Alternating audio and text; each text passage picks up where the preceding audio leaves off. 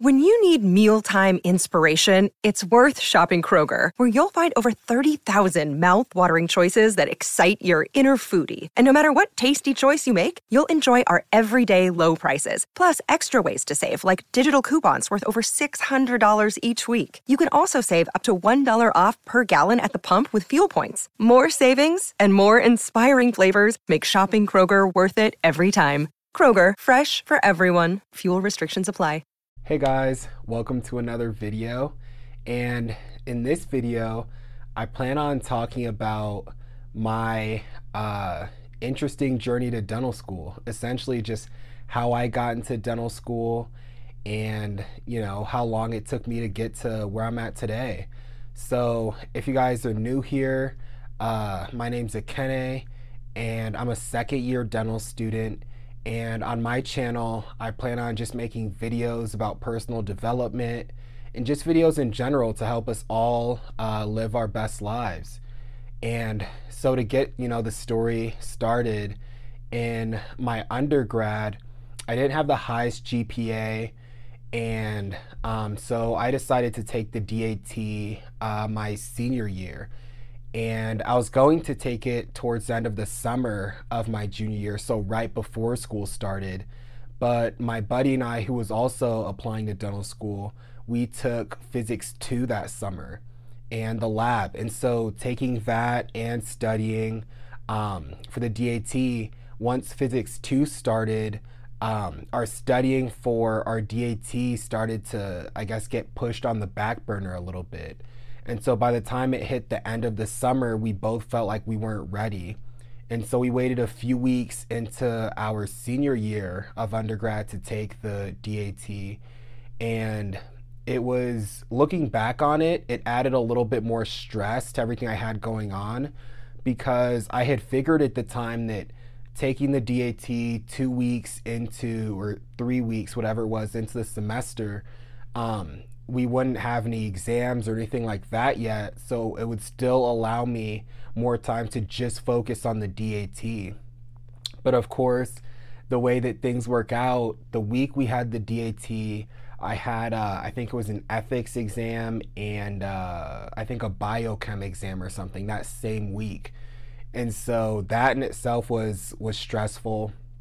But fortunately, you know, that, you know, I, I made it through it and I didn't do as well as I would have liked on the DAT. Um, I didn't necessarily fail it either, but my overall academic average was like an 18, and I wasn't necessarily thrilled with it, but at the same time, um, I know that you know things could have turned out much worse, especially because I remember um, the PAT section being much harder than I thought it was going to be based on the practice exams I had taken. And so knowing that I, I had the 18 DAT score, which wasn't terrible, but it also wasn't like a 23 or 24. It wasn't it wasn't great. Uh, in my GPA, knowing that situation, I knew that I'd probably need to do some kind of post-bac program or some kind of work uh, after undergrad to kind of show that I could handle the rigors of what dental school was going to present. And so, fortunately, I was able to get into this post-bac program that was actually offered by uh, my dream school. And so I started that program, and um, things started off going well. But I think the thing is, I started to get complacent doing that program just because I knew, oh, you know, it's offered by my dream school. And, you know, um, fortunately, I got to meet a lot of the faculty, and a lot of people were really nice and supportive and so I think I just kind of I got complacent and I just assumed that oh, you know, no matter what, you know, I'll be fine. Um, and so my GPA started to dip in the post-bac program. And with the post-bac program, we were taking all science classes, but the, the, the thing was we weren't taking that many credits. So getting a B plus versus an A minus in a class could really hit your GPA much harder than in undergrad when you were taking more classes. And so, yeah, so I, I fell a little short of the cutoff in my program. And so I ended up not being able to start dental school when I thought I was. And so that in itself was really hard because it was hard enough it was hard enough knowing that I wasn't going to start dental school right after undergrad like my friends and other people that I knew and um, so knowing that okay even though I'm not starting right out of undergrad at least I'm going to do this post bac and so it's just one year and then I'll I'll start dental school. And so I started telling my friends and you know my parents were telling their friends and so that's what made it even harder when the post bac program didn't work out the way that I would have hoped because all of a sudden it was like all of the people that I told I was going to be in dental school soon and even the people I did the program with it was tough having to tell them that you know I wasn't going to be starting dental school um, at the time that I said I was going to be and so it was tough I definitely went through just you know a, a real dark patch there of you know, just wanting to give up and not feeling like uh, dental school would be for me. Um, but I kept going, and um, fortunately, the people uh, that I, you know, the people that ran the post bac program were extremely supportive, and they told me, you know, they were good at, you know, lifting me up, and they said, you know, that even if it means an extra year or two that I have to wait, you know, there's still, you know, plenty of time for me and it's just a matter of improving. And so I took two online classes um, that first year out of the post bac program. I believe it was anatomy and I think some physiology class or something.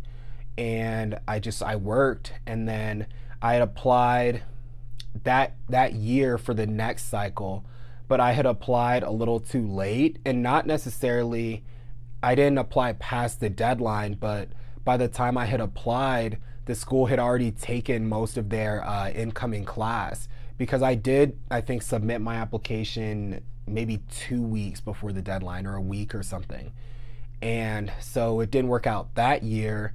And so for the next year, I made sure to, you know, polish my personal statement and um, I, in my personal statement, I really just talked about um, those emotions that I went through of, you know, not not being able to start school right after my post bac program, and just how even though I felt like giving up, I just kept going. And I talked a lot about um, in my personal statement, I talked about life being a marathon and how you might have a bad first mile or second mile or third mile, but it's up to you to keep going to figure out okay you know this went wrong or that went wrong here so let me fix this for miles 9 and 10 etc uh, so that way i can make sure that i finish much stronger than i started. And so i really talked about i really emphasized that in my personal statement and i believe that during my interview when i reapplied the year after that i think that was one of the things that really helped me stand out uh, you know, just really talking about that perseverance and talking about how, you know, I I just didn't give up and I just stayed persistent. And so fortunately things were able to work out for me that time and it was super exciting. I think it it finally felt good uh, to know that I didn't give up and I stayed the course. And even though there were a lot of times where I doubted myself and um, I wasn't so sure if dentistry was for me. Uh, yeah, I just I kept pushing through, and you know I kept in touch with the faculty, and I didn't necessarily talk to them every day, but if I ever had a question, I knew who to reach out to, and so that was super helpful. And so I think the overarching lesson that you guys could get from me is just that you know it doesn't matter where you're starting you know even if you're undergrad or dat um, didn't go the way that you would have wanted, there's still there's still hope. And just to understand that you know not everyone gets into school the same way. You know i know that my story could be different from one of my classmates stories on how they got in and things that they went through and they persevered through. But i just know that if you want it bad enough and you stay persistent if you want something bad enough it'll allow you to figure out where you need to make adjustments. And that's another thing that I had to realize is that, you know, school's just like life and it's a matter of making adjustments, just like in sports as well, where you might have come out with a certain game plan in the first half and the other, you know, the other team knew you were going to go with that game plan and so you were down maybe by 21 or whatever, but it's up to you to go back to the drawing board at halftime and figure out, okay, you know, they're doing this, so let's run this when they give us this look and whatever. And then it's all about making those adjustments and putting yourself in position to capitalize on those. And as long as you guys stay persistent and you stay true to who you are, um, I think it'll work out for you guys. And that was always one thing that I was very big on was just staying true to myself. And whether it was in the interview process or even just during my post-bac program. And I think when you're when you stay true to who you are and you're just a genuine person and especially when you're trying to you know enter a field like dentistry you have to care for other people and you have to be compassionate. And i think when you just stay true to that people can feel that. And when people feel that energy coming from you it can only help you and so yeah you guys i just wanted to make that video just to talk about my journey to dental school, and hopefully, you guys found some value in it. If you guys stayed to watch the whole video, I appreciate you. And it would mean the world to me if you guys would tap the like button and then subscribe and tap on the notification bell uh, so YouTube notifies you each time I post a new video. And so that's it for me today, you guys, and I'll talk to you guys the next one.